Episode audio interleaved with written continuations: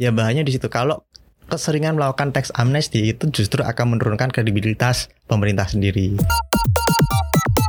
Kalau melihat praktik internasional, banyak kok negara-negara maju yang ter- bisa dibilang sering gitu melakukan tax amnesty, tapi Hmm. ya paling banyak tuh cuman ya apa, empat kali lah. PR-nya itu di tax amnesty itu bukan hanya soal rule dan tarif. Iya. Tarifnya 2% loh lebih murah. Mm-mm. Eh, aturannya nanti Anda masuk segini segini bulan ini bulan ini. Hmm. Enggak cuma itu. Tetapi nanti yang nampung di mana gitu. Koneksi. Konten ekonomi seksi. Halo Sobat Cuan, selamat datang di podcast Jawab Jawab Cuan Hai. Hari Rabu lagi waktunya Koneksi Konten ekonomi. Seksi Seks. deh Oh, seksi Sekarang kali ini seksi. tetap. Terima kasih Sobat Cuan Sudah bergabung hari Hmm. Rabu Bersama Maria di sini dan juga ada Angel Produser podcastnya Cop Cop Cuan Yes. Dan ada Mas Arif Gunawan Mas Argun Head of Research-nya CNBC Indonesia Oke, aduh ngos-ngosan Ibu efek ibu hamil. Ngomong udah berasa gitu. Oke, hari ini kita mau kita bahas bahas. sesuatu yang jadi uh, topik perbincangan. Sebenarnya cukup menarik dan cukup uh, apa ya, lumayan notice nggak ya sobat cuan ya, Iya. bahwa ada tax amnesty lagi. Lagi. Kalau duitnya nggak banyak sih, kalau asetnya nggak di mana-mana sih kayaknya nggak ngaruh ya mas ya. Dan kalau yang patuh bayar pajak sih kayaknya juga nggak ngaruh gitu Iya ya. ya. Ini ini dalam rangka apa lagi sih mas? Ini kan lagi kan, Hah. karena waktu itu juga udah pernah ya tahun 2000 2016 2017 selama Hmm. 9 bulan Yes. gitu ya. gitu. Iya, buat sobat cuan mungkin kemungkinan sih nggak Mm-mm. ngaruh ya kan biasanya yang ikut tax amnesty itu yang asetnya banyak Benar. disimpan di luar negeri Benar. gitu kan di bank-bank Singapura umumnya untuk Mm-mm. ya menikmati layanan fasilitas keuangan di sana Mm-mm. dan juga menghindari pajak di Hmm. Indonesia. Nah, il- untuk itulah maka pemerintah melakukan tax amnesty. Mm-mm. Tapi ya sobat cuan mungkin yang terusik ya mungkin nanti nggak ikut tax amnesty tapi mungkin akan terusik dari sisi Iya iya iya. keadilan pajak. gitu. Benar. Yang dihindari pajak di Indonesia ya berarti ya. Iya. Kenapa itu dihindari sih sebenarnya Mas? Ada dua faktor. Jadi gini, kalau kita adalah kita nih ibaratnya Iya, adalah iya. seorang bos konglomerat eh, punya perusahaan ekspor impor. Mhm. Eh, devisa kita biasanya kan dalam dolar Amerika. Kalau diputar di Indonesia kadang eh, instrumen keuangannya investasinya terbatas. Dan ya sesuai dengan prinsip diversifikasi dan juga apa namanya kalau ada return yang lebih tinggi ya investor atau orang kaya pemilik uang ya memang akan lebih prefer ke sana. Mhm. Jadi nationality kebangsaan di sini sudah relatif tidak berlaku gitu. Oke. Jadi kalau ada bank di Singapura memberi saya opsi eh, simpan dana Anda di sini eh, nanti dalam dolar kan tentunya Amerika Serikat dan nanti kami akan berikan eh, ya misalnya paket eh, tiap bulan Mhm. keuntungan sekian kemudian juga bisa diputar dan juga mungkin diberikan akses khusus untuk menikmati beberapa fasilitas keuangan dan eh, trading misalnya di sana Mhm. ya itu membuat saya misalnya selaku pengusaha internasional gitu Mhm. pasti berminat gitu Itu yang nggak didapetin kalau misalnya hanya misalnya di pas Indonesia Di Indonesia begitu ya, serta merta di Indonesia. Iya. Berarti kan memang udah jadi apa ya? Kebiasaan udah jadi tren juga berarti ya memang banyak ternyata yang nyimpen uh, dana-dana di luar Indonesia. Indonesia Nah kalau dilihat dari sisi periodenya kemudian dilakukan sekarang kan memang kita lagi penerimaan kita kan lagi sangat-sangat berkurang lah ya kan Minim, dari dari sisi betul. pajak minim. Kemarin kan yang orang kaya juga mau ditambahin, tuh. Tambahin dari 30 jadi 35 persen Hmm. PPN PPHOP-nya gitu ya. Orang yang di ya. atas 5 miliar Hmm, tapinya. hmm. Nah ini Hmm. sekarang yang punya duit-duit di luar ya udah tax amnesty ini memang karena sudah urgensinya tingkat tinggi gitu sehingga akan dilakukan lagi atau gimana sih mas? Iya. Oh, saya pikir kalau bicara urgensitas masih debatable gitu ya Hmm. kalau kebutuhan penerimaan pajak ya pasti kita Hmm. butuh penerimaan lebih terutama di kala pandemi Eh, makanya salah satu opsi yang shortcut yaitu kita mendapatkan limpahan aset tambahan yang bisa dikenakan eh, denda dalam tanda kutip ya kan kalau misalnya ikut tax amnesty harusnya kena denda pajak yang tinggi nah itu kan didiskon dendanya Mm, mm, mm. gitu bukan berarti mereka bebas apa Pajak. namanya pajak nggak Mm. tetap kena denda ya kan kalau dulu rate-nya ada yang 2%, 3%, Hmm. 5% gitu nah sekarang kita belum tahu detailnya seperti apa Mhm. itu nanti akan memberikan penerimaan ke negara tambahan gitu. Tetapi saya pikir eh, isunya bukan di situ sih, karena ya kalaupun memberikan penerimaan negara juga nggak gede amat gitu secara struktural bisa Hmm. membantu eh, apa pengeluaran pandemi yang gede Pandemi, banget iya, kan. iya, iya. Kita udah berapa tiga ratusan triliun itu Iya, iya. selama pandemi ini. Eh, ya ini kalau mau ditutup dengan uang hasil tax amnesty kok kayaknya masih kurang. Saya pikir Hmm. pemerintah lebih eh, cenderung mereka berpikir strategis gitu. Oke. Eh, ingat kan mereka mau bikin sovereign wealth fund, Iya, SOF. SWF. Nah itu otomatis perlu dana-dana kalau bisa dari dalam negeri sih idealnya untuk masuk ke sana, diputar di sana. Eh, untuk membantu kata kalau sekarang kan prioritasnya untuk menggulirkan sektor infrastruktur konstruksi Heeh. untuk bikin-bikin pelabuhan dan lain-lainnya itu sektor-sektor yang strategis. Nah kemungkinan eh, tax amnesty itu rangkaiannya lebih ke sana gitu. Justru untuk West untuk SWF malahan Hmm. ya. Iya. Eh, kalau dulu tahun 2016 kan memang itu pemerintah strateginya saya kasih kelonggaran itu kan. Silahkan Anda mengaku bahwa Anda menaruh Miliki. dana di luar negeri, bebas pajak di Indonesia gitu kan, menghindari gitu. Eh, Nah sekarang boleh diklaim, diumumkan ke pemerintah Indonesia, ke Dirjen Pajak, nanti kena tarif ya jauh lebih ringan daripada yang seharusnya, 2 persenan sampai 3 persen itu tadi. Mhm. Dan dari situlah asetnya nanti ditaruh di bank di Indonesia ya gitu. Oh. Nah aset, Kalau kalau yang dulu, kalau yang dulu Iya yang kalau dulu itu memang uh, targetnya untuk menaikkan basis penerimaan pajak. pajak, Iya. iya kan? Jadi kalau tercapai nggak sih targetnya waktu itu, Mas? Enggak deh kayaknya ya. uh, debatable. Kalau pemerintah me- menilai itu tercapai. Tapi kalau kita melihat bahwa ada fakta tax amnesty Hmm. kedua, Kedua, Ya, apakah itu berarti kan- efektif yang sebelumnya gitu ya? ya Karena kan kalau dilihat sebenarnya dana uang mm, yang beredar maksudnya bukan bukan di dalam Ya. negeri gitu kan ada sekitar berapa? 4000 4000 triliunan, Triliun. 4300 triliunan. Mm-mm. Kalau misalnya ya hampir lah 11 12 lah sama market capnya bursa efek Indonesia segituan juga gitu loh. Gede banget dan sebenarnya kalau dipajakkan eh, potensi penerimaan negaranya bisa mencapai 1000 triliun katanya begitu. mm-mm. Cuma kan kemarin yang hanya tercapai hanya sekitar 100 triliunan. Nah, kalau triliun. sekarang nih kira-kira akan seperti apa sih dengan skema-skema kayak periode 1, periode 2 dan periode 3 ini ya? Ada yang dua- pernah dilakukan Ah, sebelumnya ya selama Iya, 9 yang bulan 9 itu. bulan itu. Iya kalau dulu itu kan uh, ya itu debatable berhasil atau tidak. Kalau kita bicara soal deklarasi Mm. itu berhasil. Jadi jumlah aset-aset ya. ya. banyak yang ngaku. Tetapi apakah aset itu kemudian ditarik ke bank-bank di Indonesia? Nah itu yang belum berhasil. Eh, banyak kalangan mau nilai ya mereka sudah ngaku tapi mereka masih memilih menaruh dananya di bank-bank di luar negeri di Hmm. dalam hal ini Singapura. Nah repatriasi ini yang sepertinya eh, gagal pada tahun 2016. Maka ini mu- mungkin mau dicoba dilakukan lebih pada repatriasi yang dikejar. Jadi kalau dananya bisa ditarik di Indonesia, kemungkinan pemerintah berharap nanti bisa masuk di SWF Mm. dilibatkan di SWF taruh di bank-bank di Indonesia kan misalnya deposito bunganya berapa sih Ah, gitu iya, iya, iya, ya iya. kemungkinan juga nanti akan eh, mereka mencari eh, instrumen yang menarik untuk men- memutar dananya yang itu yang ditarik ke Indonesia kemungkinan di SWF itu mungkin akan dikasih premi eh, lebih untuk untuk apa eh, bagi hasilnya atau keuntungannya nanti di SWF Itu setelah declare mungkin diharapkan ini kali ya ada nego personal gitu kali ya. ya nggak sih kan udah ngaku ya.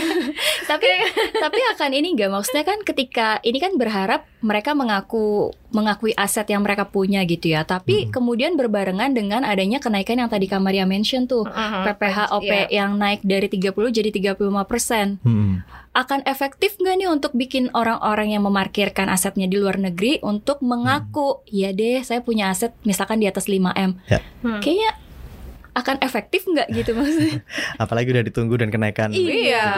lima persen gitu ya Oh, double. Ya, eh, memang harus ada ini apa manis, manis tambahan. Jadi memang kalau kita bicara keadilan, mungkin masyarakat menengah nih, ya mereka enak nggak bayar pajak, kemudian sekarang dikasih eh, apa diskon lagi untuk Iya. dan artinya mungkin kok potensi misalkan ada satu pengusaha potensi kena pajaknya itu harusnya eh, 20 miliar gitu, tapi Hmm. kalau ikut tax amnesty ini dia hanya perlu bayar satu miliar misalnya. Nah mungkin buat kita kok kayaknya gak adil gitu ya. Iya.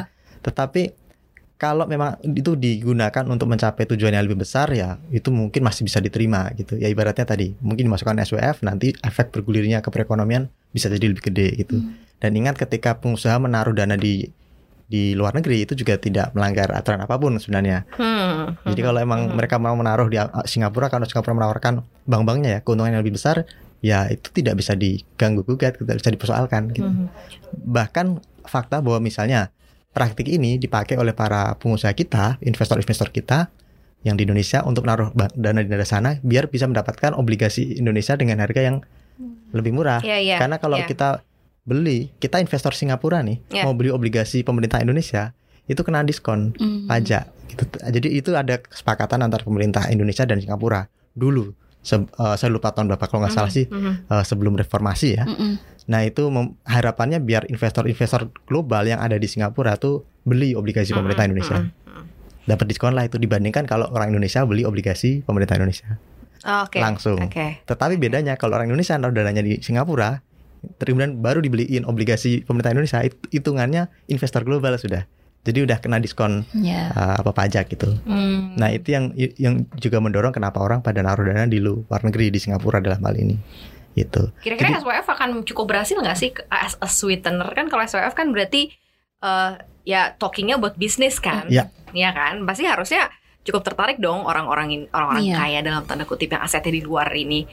Ya kalau nggak salah itu SWF juga akan memberikan beberapa pengecualian gitu, pengecualian uh, inflow, capital inflow. Jadi kalau misalnya saya or investor dari Amerika mau investasi di Indonesia, portofolio misalnya itu kan kena pajak dan dan lain-lain. Hmm. Tapi kalau saat investasikan di SWF, kalau nggak salah itu ada beberapa uh, insentif pemanis itu biar mereka mau di sini.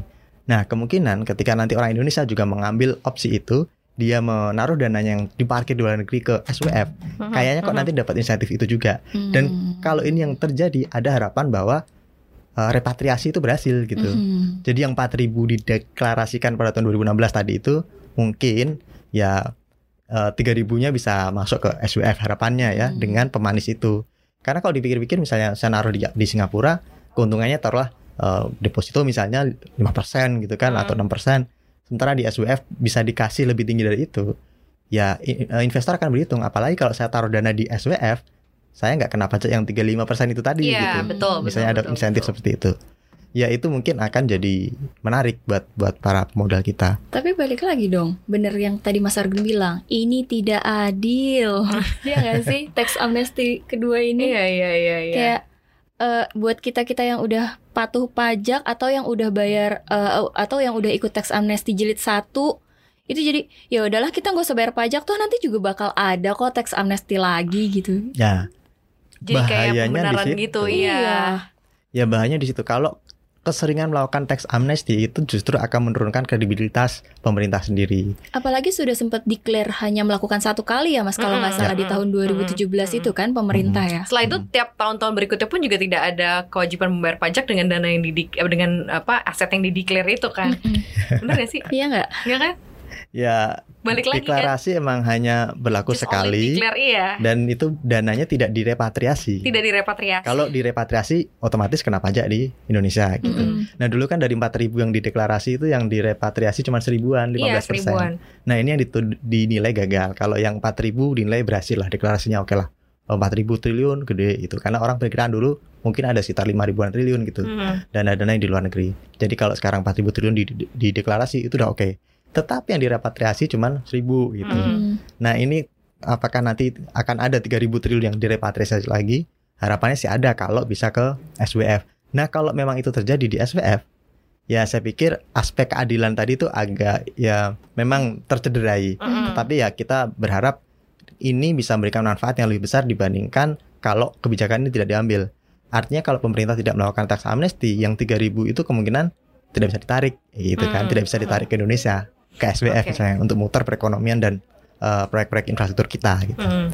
Nah, sekarang ya uh, memang nggak uh, gimana ya? nggak nggak adil ya, tetapi dalam uh, apa namanya? perlakuan kebijakan fiskal itu kan kita melihatnya pada aspek uh, manfaat ekonomi. Hmm. Hmm. Jadi kalau ya kalau kita bicara soal em, kenikmatan uh, atau benefit yang didapatkan oleh investor besar itu kan memang sekilas tidak adil gitu. Iya. Misalnya ada investor dari Amerika, dari Cina dan lain-lain yang mereka melihat undang-undang cipta kerja ini kan udah dapat uh, beberapa mm, apa namanya uh, tax uh, uh, tax insentif juga Hmm. Hmm. nilainya besar sekali gitu. Nah kalau kita berpikir lah saya UMKM sekali masuk masih kena tax pajak misalnya Mhm. atau pengusaha Indonesia Mm-mm. bikin pabrik masih kena pajak. Mm-mm. Tapi kalau investor gede itu kok nggak kena pajak? Iya. Kesannya memang tidak adil. Mm-mm. Tetapi perlu diingat bahwa itu nanti dengan adanya uh, kekalahan satu atau dua langkah ini pemerintah itu nanti diharapkan dari dana yang masuk di Indonesia itu efek manfaatnya lebih besar lagi lima atau enam langkah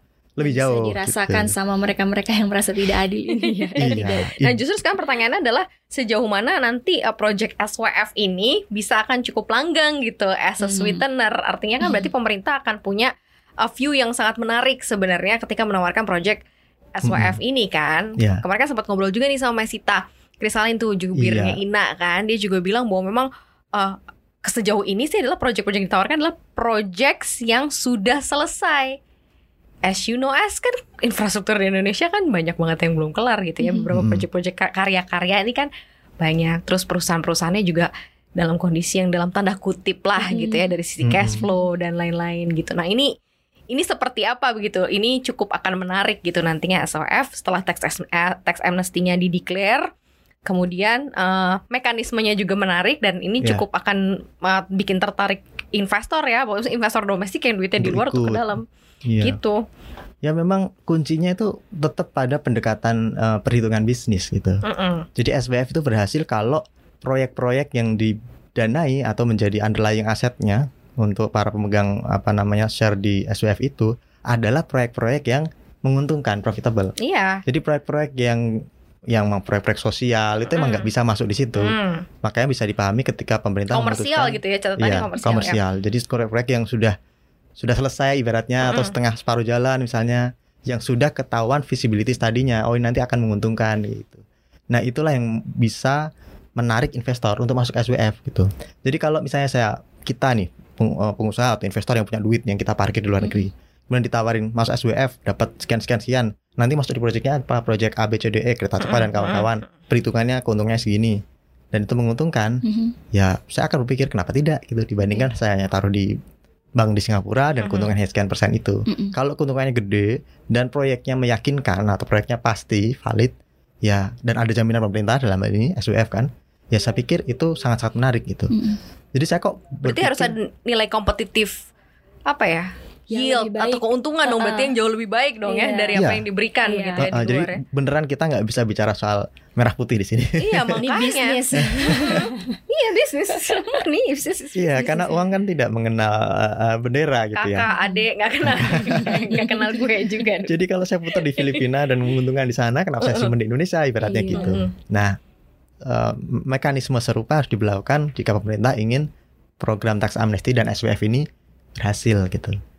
Nah, kalau soal seringnya memang eh, kalau melihat praktik internasional banyak kok negara-negara maju yang ter- di- bisa dibilang sering gitu melakukan tax amnesty, tapi Hmm. ya paling banyak tuh cuman ya apa, empat kali lah, tiga empat kali. Di mana Dalam Mas? satu generasi.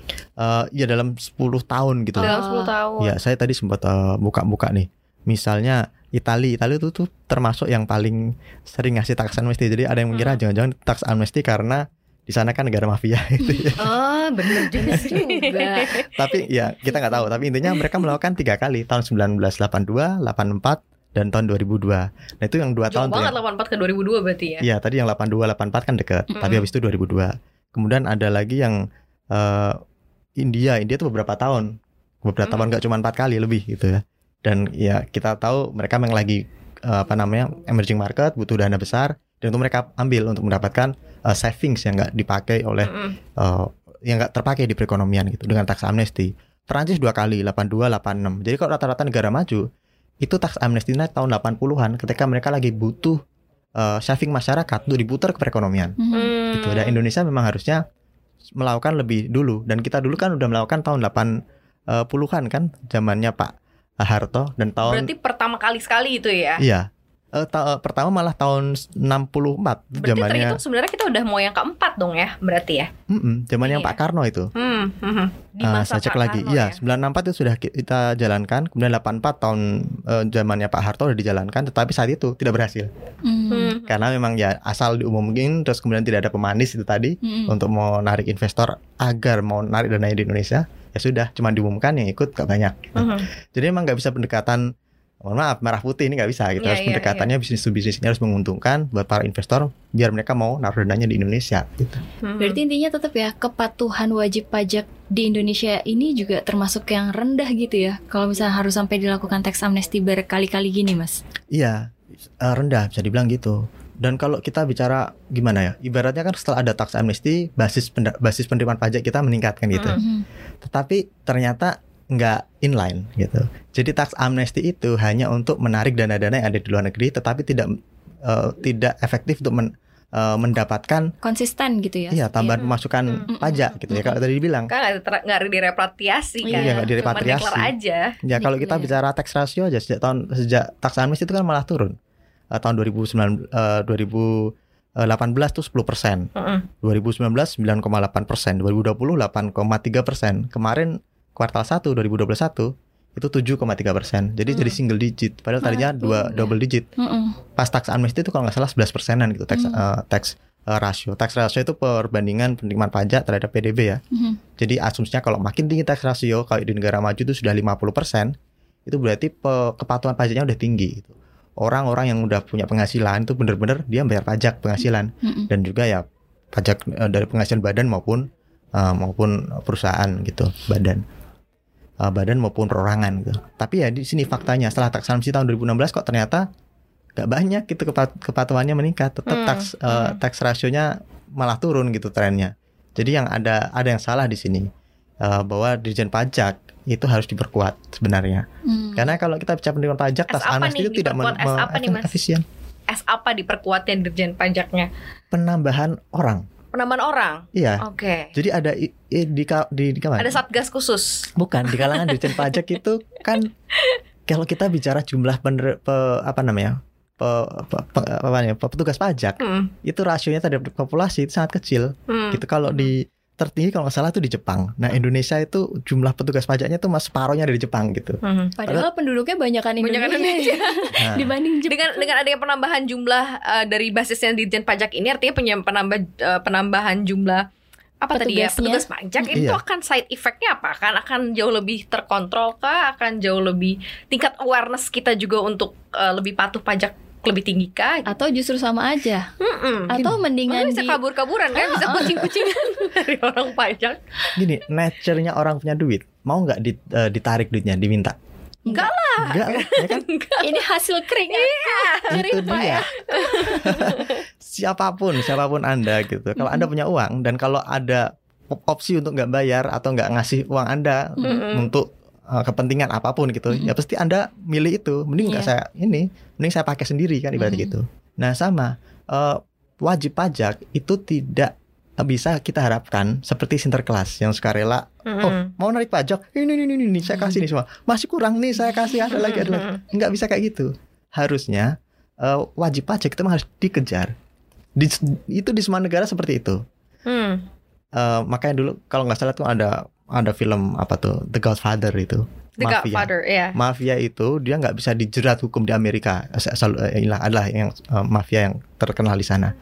Dia bunuh orang itu nggak bisa dijerat hukum. Tapi dia bisa dijerat hukum karena apa? Pajak kayak gitu. Mhm. jadi kalau dikejar pajaknya siapa pun itu mau mafia sekalipun itu bisa kena gitu. Mhm. Nah di Indonesia itu ada ada istilah di kalangan dirjen pajak sendiri bahwa kita itu ikannya besar besar gitu, Mhm. tapi kita nggak bisa nangkep gitu.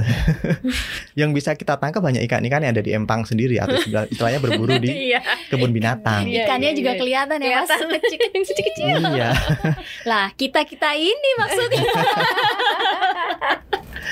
salah satunya teri-terinya. nah yang gede-gede itu banyak di luar sana. Mhm. Dan itu bisa ditangkap kalau jumlah nelayannya ditambah yang nangkep ikan gitu.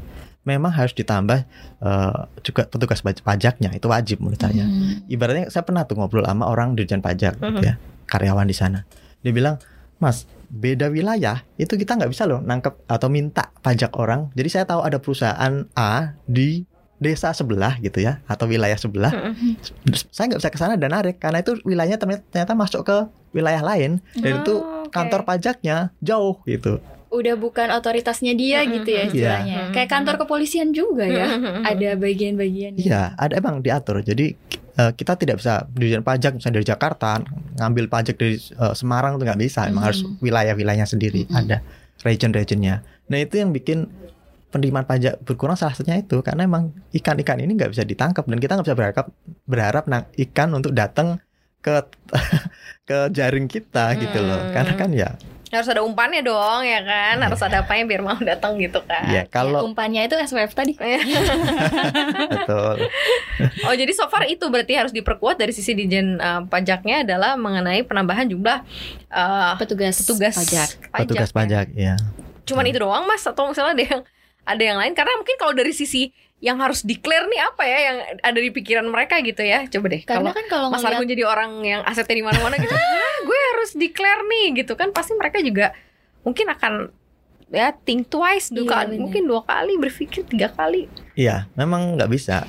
Jadi kayak kita lihat polanya tadi di negara maju pun sekarang nggak banyak melakukan tax amnesty. Tax amnesty itu banyak dilakukan tahun 80-an Hmm. ketika mereka lagi eh, masa-masa eh, pertumbuhannya pesat industrinya. Jadi ketika ekonomi bergulir cepat, kemudian ada berbagai bidang atau sektor yang bisa digarap dan menghasilkan eh, keuntungan. Nah, itulah yang bikin orang-orang yang berduit tadi mau Hmm. naruh dananya gitu ke sektor real. Tapi kalau Hmm. sektor realnya masih gini-gini aja, eh, marketnya belum banyak di luar negeri, barang-barang kita eh, harganya nggak kompetitif dibandingkan Vietnam dan sebagainya, Mm-mm. ya wajar saja kalau pengusaha kita pun berpikir ulang kalau mau eh, memutar lagi dana yang dia milikinya untuk Mhm. investasi di Indonesia gitu. Hmm. Jadi kalau pola di negara maju itu mau ditiru di Indonesia, ya harus ekonomi kita dibikin eh, menarik gitu. Hmm. Menarik dalam arti apa? Ekonomi kita bertumbuh, produk-produk kita eh, kompetitif dan ini baliknya pada PR struktural perekonomian. Oh, soal bahan baku, oke. soal bahan energi yang eh, sumber daya energi yang harusnya eh, pasokannya berlimpah dan murah sehingga produk-produk kita bisa kompetitif di pasar internasional Hmm. gitu. Selama ini kan banyak kan eh, investor yang ada di Indonesia itu masuk ke Indonesia untuk garap pasar Indonesia. Mm-mm. Makanya kalau kita Mm-mm, lihat data bener. BKPM tuh kebanyakan yang investasi itu di sektor infrastruktur. Mm-mm. Hmm. Karena apa? Infrastruktur itu ya pasti menguntungkan me- melayani 265 juta orang Indonesia, Hmm. bukan sektor yang orientasinya ekspor gitu. Mhm. Karena memang kita competitiveness-nya masih kurang dibandingkan dengan Vietnam, Thailand dan lain-lain. Nah, ini PR apa ya kayak telur dan ayam mau mana dulu yang Mana mau diperbaiki gitu. Penerimaan pajak gede dulu atau eh, ekonomi diperbaiki dulu. Harusnya sih bersamaan gitu ya, idealnya gitu. Jadi ya kalau ekonomi kita sudah bullish menarik, orang punya duit di mana-mana itu akan yaudahlah saya tarik duit saya di Singapura, di Zimbabwe di mana pun Mhm. untuk diputar di ekonomi Indonesia karena menguntungkan. Hmm. Sama kayak negara maju. untuk untuk menjadi negara sebagai tujuan Investasi. investasi ya tuh tujuan apa ya Mhm. tujuan meletakkan pajak tuh apa mungkin yang harus dipermanis juga asan Indonesianya gitu karena kan banyak orang mungkin banyak orang yang akhirnya nggak sepakat karena regulasi atau karena nggak sesuai dengan kondaknya masing-masing di Uh-uh. berbagai macam negara gitu loh mas Hmm. Atau Tapi- dinilai kurang menguntungkan. Mm-mm, tapi sebenarnya ada negara-negara lain yang asik aja gitu orang taruh aja gue di sini di Singapura. Taruh aja gue di Swiss. Ah taruh aja gue di gitu loh. Jadi Ya, kayak ada negara-negara yang secara automatically dalam mindsetnya orang-orang yang punya aset banyak tapi ada negara-negara yang memang dihindari gitu. Nah mungkin apa yang harus dilakukan Indonesia gitu? Indonesia kalau ingin jadi Singapura itu lembaga keuangannya harus kuat. Kita harus bisa jadi hub internasional. Jadi kita bisa eh, fungsi per, perbankannya harus perbankan internasional. hmm. Ya apa bank buku 4 gitu. Hmm. Oke. Nah kalau di di Singapura itu kan banknya nggak banyak, tapi ya mayoritas bank buku 4 gitu. Hmm. Jadi mereka bisa memberikan layanan internasional. Nah kalau kita bank buku 4 kan berapa? 6 kalau nggak Enam, salah ya. ya. 6 atau 7 itu. Nah sementara yang lain bank buku 3. Jadi ya kalau kita investor dari Malaysia mau naruh dan dana di bank di Indonesia, ya buat apa? Karena kan ya layanan internasional yang diberikan BRI dan kawan-kawan itu masih gitu terbatas ya. gitu, Mm-mm. wealth manajemennya masih terbatas. Kalau investasi di lewat eh, apa namanya layanan wealth management di bank-bank kita misalnya entah BCA, BRI dan kawan-kawan itu itu terbatas nggak bisa kita kemudian investasinya ke bond di Mhm, Amerika yang Mhm. eh, atau saham di Amerika misalnya Eh, nggak bisa sefleksibel itu sejauh ini wealth management di Indonesia. Jadi ya sepertinya memang eh, dari sisi eh, sektor keuangan harus di- diperkuat juga gitu kalau dari sisi layanan itu agar menarik investor-investor dari luar negeri maupun di dalam negeri terutama. Harapannya sih gini, eh, nggak usah naruh dana di di Singapura deh, di di bank-bank Singapura, taruh aja di bank-bank di kita gitu. Mm-mm. Itu sudah keuntungannya sama. Nah Iya. bisa nggak ini dilakukan? Kan kemarin saya sempat eh, di, di interview gitu, eh, PR-nya itu di tax amnesty itu bukan hanya soal rule dan tarif. Tarifnya dua persen loh lebih murah. Mm-mm. Hmm. Eh, aturannya nanti anda masuk segini segini bulan ini bulan ini. Hmm. Nggak cuma itu, tetapi nanti yang nampung di mana gitu. Apakah bank-bank yang nampung ini bisa memberikan keuntungan setinggi seperti di Singapura misalnya? Hmm. Kalau nggak bisa, ya hanya deklarasi itu, bukan repatriasi. Males mereka gitu. Tetapi harapannya yang tax amnesty jilid kedua ini di pemerintahnya Mm-mm. Pak Jokowi, ya SWF ini dioptimalkan dipakai Betul. untuk menarik dana-dana asing itu, Hmm. dana asing, dana, Dana-dana dana yang berasa yang di asing. luar yang berasa asing. Itu. Dana dana lokal rasa rasa asing ya. Tapi di luar SWF juga ada harapan sih. Jadi Ya. kalau kita bicara RUU, eh RUU, udah bukan RUU, Undang-Undang Cipta Kerja, Cipta kerja. itu kan ada 18 sektor strategis tuh yang dapat tax holiday. Mhm. Ada logam, kemudian petrokimia, eh, komponen utama kapal, Mhm. tenaga listrik ya. Artinya ada 18 sektor yang kalau diinvestasi di situ akan mendapatkan pembebasan pajak Mhm. selama sekian tahun pertama, 5 10 tahun pertama. Dan saya pikir ini akan memberi pemanis buat para investor yang mau menggarap sektor-sektor strategis di Indonesia gitu. Tetapi ingat gitu, kalau mau garap yang sektor orientasinya ekspor, ya pemerintah juga harus garap PR-nya sendiri. Ya PR memasok bahan baku, Hmm. dengan harga murah. eh, sumber daya energi harus tersedia dengan harga murah ya gitu. Mhm. Kalau itu belum ya kayaknya kita masih agak timpang dibandingkan dengan Vietnam yang udah ke mana-mana Hmm. produknya gitu. Oke, jangan nanti habis tax amnesty lagi, Jilid dua. tax amnesty lagi nih, Lagi. makin nih Pokoknya yang jelas semuanya buat pembangunan negeri ya sobat cuan ya. Mudah-mudahan yang sobat cuan saat ini asetnya di mana-mana dan tersebar di mana-mana. Kak Maria tolong ya Eh, ikut nih yang jilid Aduh. dua ini. Jangan nunggu jilid tiga. iya Aset jangan aku ada di Bekasi sama Dio. Itu itu kan di luar Jakarta ya, bukan Iya, di luar bener. Indonesia ya. Luar Bekasi. Oke, terima kasih ya sobat. Planet lain. ya. Iya planet lain takutnya udah luar planet kan. Dan sobat cuan jangan lupa bayar pajak ya. Oh gitu iya, ya. bayar pajak harus eh, masyarakat bijak taat pajak. Betul. Pasti ya. Makasih ya sobat cuan. Oh iya, jangan lupa loh nanti kita ada giveaway menarik ya Mm-mm. yang akan kita bagikan. Makanya selalu, selalu dengerin eh, YouTube, eh YouTube, dengerin eh, cuap-cuap cuan di Spotify, Apple Podcast, Google Podcast, di YouTube kita juga ada ya kan, di Instagram kita juga ada. Ya di at under, eh, cuap underscore cuan. Mm-mm. Jadi tolong ya di follow, di subscribe, didengerin, di komen juga. Mungkin sobat cuan mau bahas tema, dong. ya. Bahas apa dong gitu ya? Iya bahas dong. Kirim tema-tema salam juga menarik. boleh. Mau kirim sesuatu ke Mas Argun atau Kamaria juga Waduh. boleh. boleh ditunggu. Diharapkan tuh. Yang jelas Tuh. ada yang banyak yang seru ya. Apalagi Banget. kita mau ada giveaway juga yang menarik ya. Giveaway. Yeay, sobat cuan tungguin ya. Pokoknya tungguin yang seru-seru di cuap-cuap cuan. Thank you ya udah dengerin cuap-cuap cuan hari ini Maria pamit. Angel pamit. Argun pamit. Sampai jumpa sobat cuan. Dadah.